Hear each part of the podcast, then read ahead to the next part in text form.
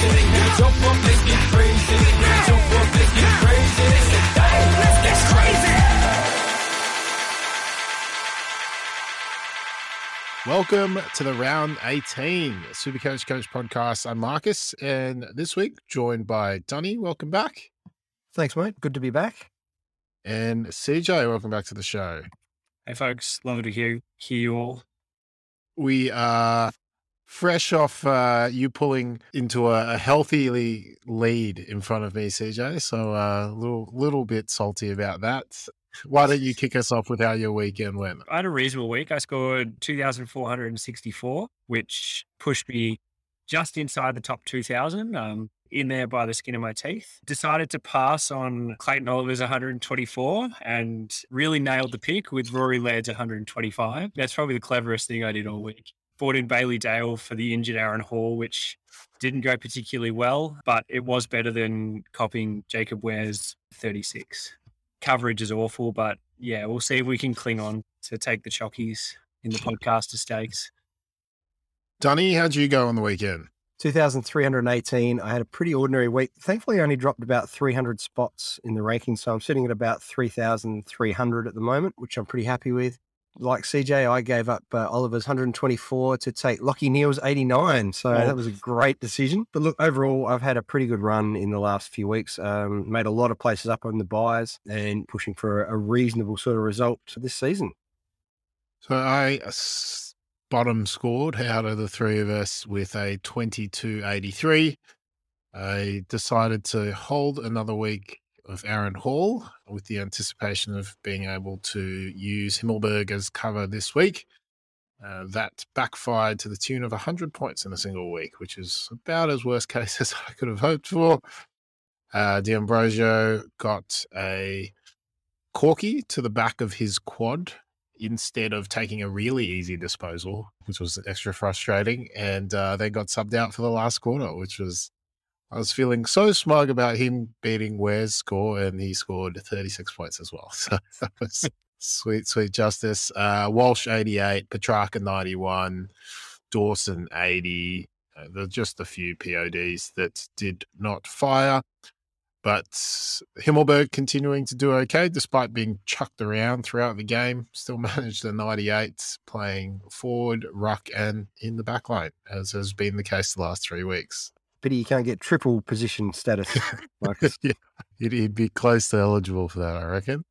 Uh, but I'll take the forward def swing anyway and uh, bring in cover for Aaron Hall, who is now going to miss this week, which is not entirely unpredictable. In terms of our Super Coach Coach group, top score there for the week was 2489 for our Patreon group with Rowan's team YNWA in our Supercoach coach coach group. Top score there was 2507. Ben's team, the Aristocrats. It's a round rank of 121. So congrats on that big score. In terms of the overall stakes, Tyler's Shep Screamers sitting just outside the top 20 at 26th. And Jimmy's team, Hungry Harracross, ninth, continue to cheer Jimmy along. He asks questions for the show most weeks, and uh, got a question from him to kick off the show. So why don't we get straight into that? He's asking for the week, would like to hear you guys discuss the merits in trading and holding Clayton Oliver and how that changes pending your cover. So there are some teams out there with spare premiums. I'm going to be moving that way this week. And it does change the equation fairly substantially having a spare premium versus not. He certainly will play next week, but he's a very small chance of even still playing this week. Uh, and he's the highest averaging Supercoach player for 2022 so far. And I think he'll continue to hold that mantle. So, pretty tough to warrant trading out Oliver. I think the only reason why that may be attractive is price tag. He's at 722,000. So if you trade him to a Jack Steele, that's 150k that you could use in your team elsewhere. I'm pretty sure that'd be the only reason outside of maybe copying a donut Oof. that you consider trading Oliver. What do you gents reckon? Have you considered trading Oliver at all? Or was he too risky to trade out? I'm in the position where I don't have much in the way of a bench for cover with players like McCom and unless Judson Clarke gets back. So look, I'm in a bit of a hole, but I am in the lovely position of having five trades left still. So I could trade him out and get him back if I wanted to. I think, as you said there, Marcus, it really comes down to what sort of bench cover you've got uh, as to whether you would trade him out. If you've got, as you said, a spare premium, I'd certainly be holding him. If I can get someone like a McCom or a Clarke uh, named on field this week, uh, I'd probably almost roll the dice and hold because if you look at uh, Clayton Oliver's potential scoring, you know, in the remaining five games versus who you're going to bring in, that's the really the decision you need to make. What's he going to score versus what a Jack Steele's going to score, and what can you do with that other 150k? Uh, if you think you can equal or better his points, then absolutely go ahead and trade. Uh, it's not the silliest idea, but just be prepared to wear 180 or 190 dropped on your head in those last few weeks when he goes big and you don't have him. Uh, what do you think, CJ? It's pretty tough, particularly because Oliver's three and five round averages are both over 140s. He's really kind of eclipsing the scoring of almost anyone else in the game, which is kind of exacerbated by the fact that he's a really safe captaincy pick every mm. single week. I know a lot of us have had some fairly difficult captain choices this week. I know some people passed on his 125 or 124 for Neale and yeah, got burnt pretty badly this week. So the safety of having a reliable captain for the last kind of five weeks of the year is Yeah. pretty valuable. I think if you're in a position where you're absolutely copying a donut this week and you do have five or so trades, I could definitely see a world in which you could entertain trading Oliver out. Um, and then potentially, if you could kind of package up doing a downgrade somewhere and then upgrading like a Patrick Cripps, or if you've got Jayden Short in your midfield for some reason, if you could upgrade an underperforming player back to Oliver, then I'd be pretty happy to use trades as an aggressive way like that. But yeah, everyone's kind of in the same boat. He's probably a, a hold to me if you have cover because yeah, he'll probably chase down the 50 points you lose on a rookie score versus a premium Mm. this week. He'd probably chase that down in five weeks on almost any premium. Like I'd say he's probably averaging 10 points more per game than most other players. Yeah, definitely agree with that, CJ. Marcus, what are you going to do with him? Hold. I, I would have loved to cover him with a premium. That makes it a, a very easy decision. But I think you're right in saying if you bring in a premium that can average 115 and you have a rookie that ends up scoring 50, that's 65 points that you gain in one week. Even if Oliver averages 125 versus a 115 for the remaining five rounds after that, you're talking 50 points regained off 65. So you're Mm. spending a Mm. whole trade on 15 points, and Oliver could burn you even harder than that. But I guess the only caveat to that is like, are there any premiums that you see being able to match Oliver on the run home that you may not have? So, what if you don't have a Rory Laird and you think he can do 125 on the run home? I think maybe he's the only player who looks Yeah. consistent enough. And the Crows do Um, have a great run home as well. They've got West Coast, North Melbourne, Port, and I think and Collingwood this week, who are one of the teams who are giving up a lot of points. So he's probably the only player I would consider, but I'm also in the boat of probably going to hold. Yeah. I, I don't mind the suggestion that CJ had. If you have a defender or a forward in your midfield, and some teams have ended up with that setup, then Oliver to Steele and then swapping out your worst performing defender or forward out of the midfield back to Oliver if you have five or more trades also seems like a good idea. You're essentially swapping, you know, defender or forward to uh, midfield premium uh, and then picking up an extra premium score in the process of doing that. So Hmm. I, I feel like that could net you potentially close to 150 points, um, which is pretty hard to come by at this stage of the season. So I don't mind that as uh, an option as well. Yeah, I think the key to that one, as you said, is the number of trades you've got left. If you've only got three or four trades left and we've still got six weeks to go, it becomes that little bit riskier. Yeah. Would you swallow a donut? Probably not. No. All right, this question here is from William Miller. He's got four trades remaining. Now, one thing we haven't talked about is is it worth burning two to bring in an extra premium? Uh, or do you prefer to hold the trades? So I'm in a situation where I'm looking to go down to probably two trades to bring in an extra cover this week as well. So I'm definitely a fan of that move. And I think four trades is the minimum you'd want to go down to two. I wouldn't go three down to one. If you have three trades and you can hit a decent swing player with one trade, so if you have a bit of cash in bank and you can hit Taranto or Heaney types at 440, then I think that would be worth considering as well. Yeah, agreed. You, you don't want to go any lower than that on your trades for this.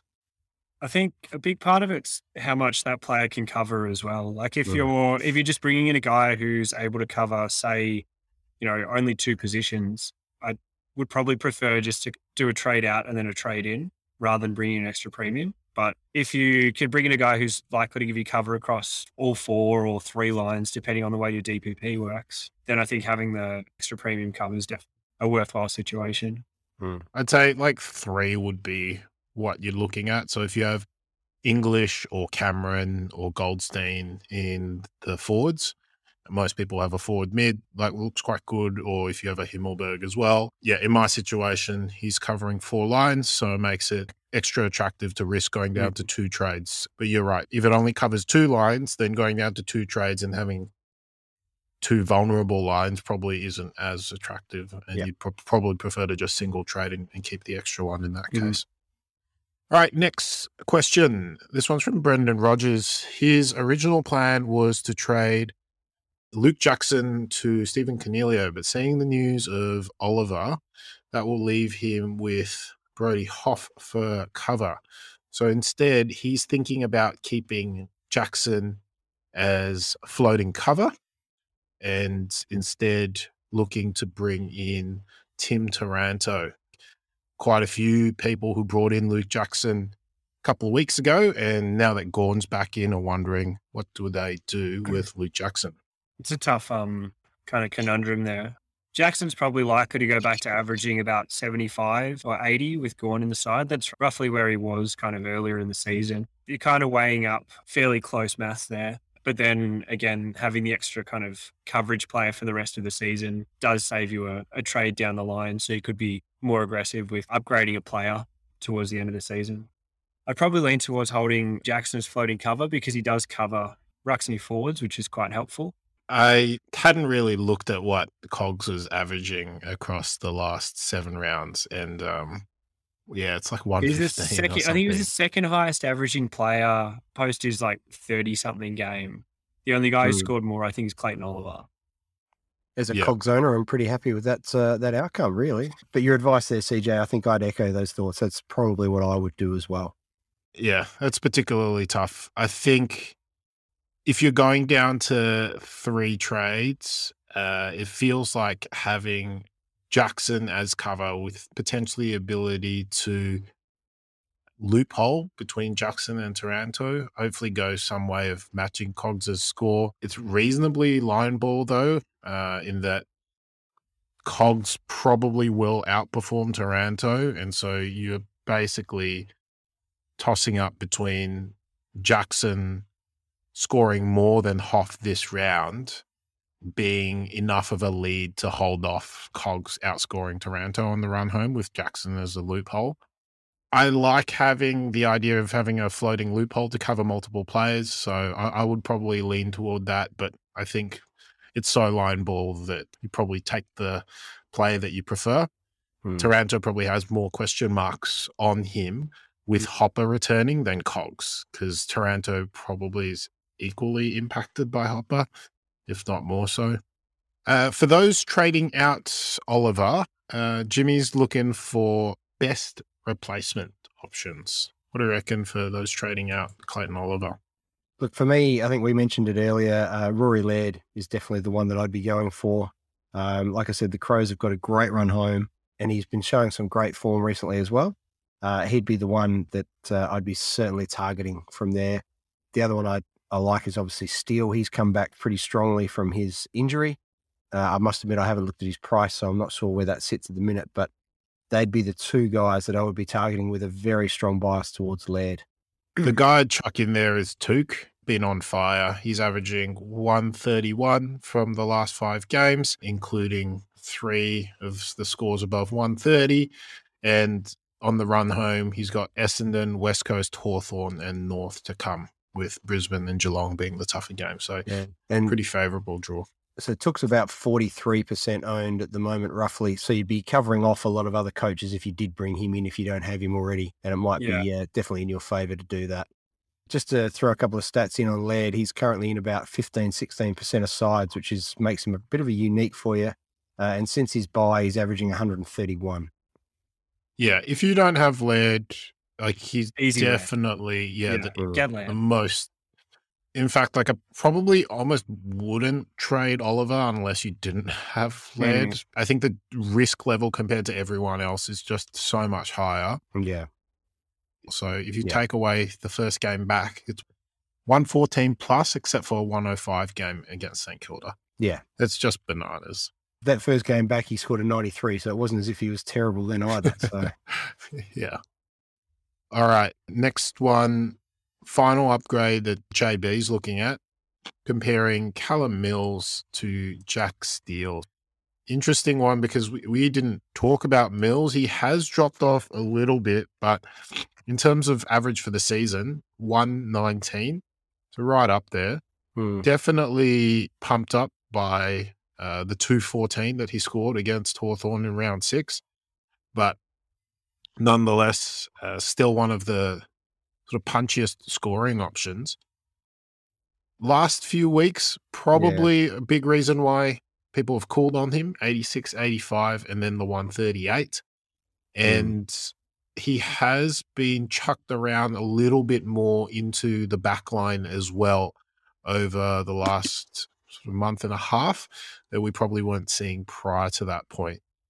I probably have Steele ahead of Mills at this stage, in line with sort of what we were suggesting on Oliver replacements. But uh, get your gents' thoughts on Callum Mills.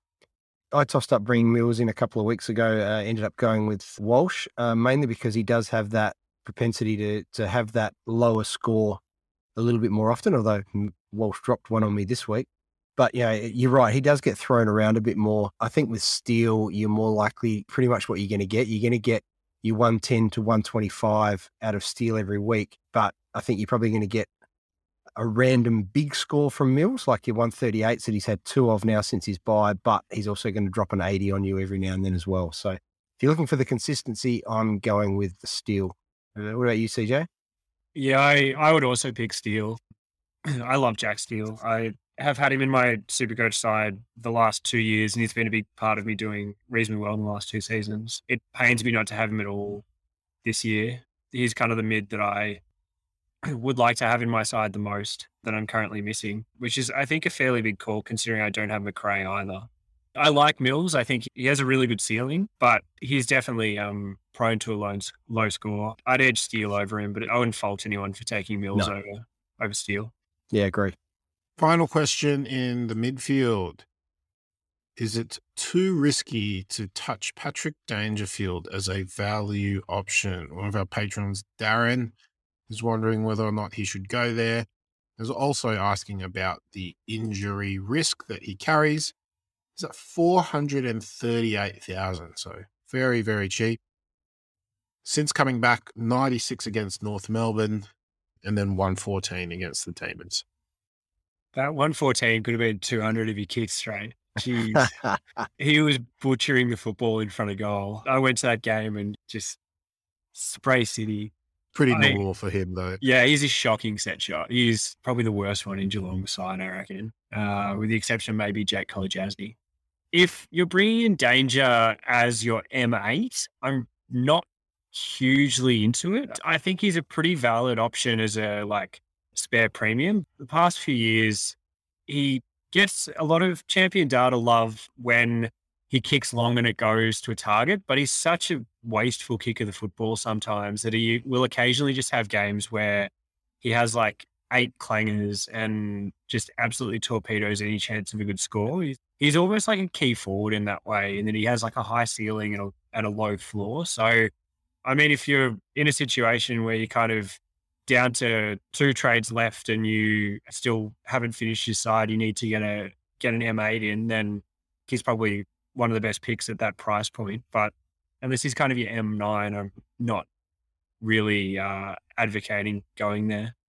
Yeah, I think you hit it on the head there, CJ. If you can bring him in as your M9, particularly this week with Oliver out, uh, once Oliver comes back, you can then look to loop him because I'm assuming Geelong, like they normally do, get a lot of Friday night games or early Saturday games. You know, if you can loop him off the bench as your M9, then that would be a good play. But uh, once again, only if you've got uh, a reasonable number of trays left. So if it was going to take you down to three, maybe two, it would give you that good cover in the mids across that. But I, I'm, I'm with you, CJ. I don't think I'd want him as an M8. I think he'd be better as a loop player and a, and a bit of a cover. Yeah, I don't hate him as a cover, but even then, I, I just I don't think I would even touch him. Like if you're going to get cover, I'd rather a forward cover because most Mm. people have a forward Yeah. which means that they cover multiple lines. So Yes. I'd, I'd even take a Heaney or a Taranto over Dangerfield. Yeah. All right. Uh, final question from the One Eyed Eagles for the week's show. He had Miller as his VC last week and decided not to take his score because he had Lachie Neale. Theoretical question because it would depend on who you have. But what would you use as a reasonable pass score for a VC loophole? And I, I know you chuckled there, but you passed up a 124. did. so I yeah, don't my line's really- at 125. My line is at 125. It's a hard line, scientifically calculated. It is a pristine line at 125 and look exactly where we got it. Yeah, I, I think for me, I was very, very close to taking uh, the 124 from Clarry. I just thought the matchup of Neale vs. and then I thought he could pull out one of his big ones, particularly at home. But generally, you know, anything definitely north of 130, I'm taking every day of the week. And 125, I seriously consider them. But you're right, it comes down to what matchup and who you've got left to play at the time. But You know, I think this happened last week as well with Clayton Oliver against Adelaide. I think if you're so convinced that someone is going to have an absolutely bonkers score against an opponent, find a way to VC them, go and then just pick your next best. Like everyone should be at full premium. As long as it's not the last game of the round, you should still be able to find someone who's a pretty safe bet for a 110 average. Mm. Like a lot of, even like Coniglio has been pretty darn consistent. You're like F5 is probably consistent enough to whack the C on if you're convinced that someone like Neale's going to go bananas. There's no point putting the VC on someone if you're not going to take 135 points. The same thing happened last week with Macrae to Oliver. Generally, I try and put my VC on the guy I think is going to score the best for the round. Mm. And then the C you can kind of work out after that. I just find it funny that like you draw such a hard and clear line by about 11 points. I mean, like 135, that's bonkers. 124, I mean, is. It it's just sensible. It Um, is. I mean, it is more of an art than a science, I think. Yeah. I do think there's a good call on like who is your backup option. If your backup option is Laird or Oliver this season, they've looked pretty safe for a 120 plus. So your downside's reasonably low. Um, whereas Neale, even though he's averaging really well, he's been a little bit more prone to a 90 or a Yeah. 100 type game than the other two players. So you probably are m- more happy to risk Oliver on Laird than risk Oliver on Neale. Also because Neale gets tagged ahead of Laird does in terms of that risk equation. So does depend a little bit. In general, I think 115 to 120, I'm reasonably on edge of keeping already. I think, you know, that ultra premium midfield score is about the line I look to in terms of what's reasonable to start keeping. 120 plus generally feels safe enough to warrant keeping unless you're in a situation where uh, the highest scoring potential player plays in the last round. And I think we've seen that before with Oliver playing on the Sunday and clearly looking like the best option against Adelaide and then ending up scoring 160 or whatever. So it it does depend a little bit week to week, but uh, yeah, probably 115 to 120 is the minimum that I start to keep. 120 to 125 probably end up keeping half of the time. But you're right in saying, like, even though I did joke about the line being so close, like 135 is almost always a keep. It's just right at the upper end of what most premiums can achieve on a regular week. It's beyond the top averaging premium for the season so far, and Oliver's 130 plus is generally pretty safe keep. Thank you, gents, for another mm. big show. I think we ended up recording a fair bit with uh, all that uh, hypothesizing on Oliver. hopefully, he just plays. Yeah, hopefully. this week. Wouldn't yeah, that be, be nice? That'd be really good. anyway, thanks, gents, and uh, good luck to our community for next week. See ya. See ya, everyone. Thank you. Let's get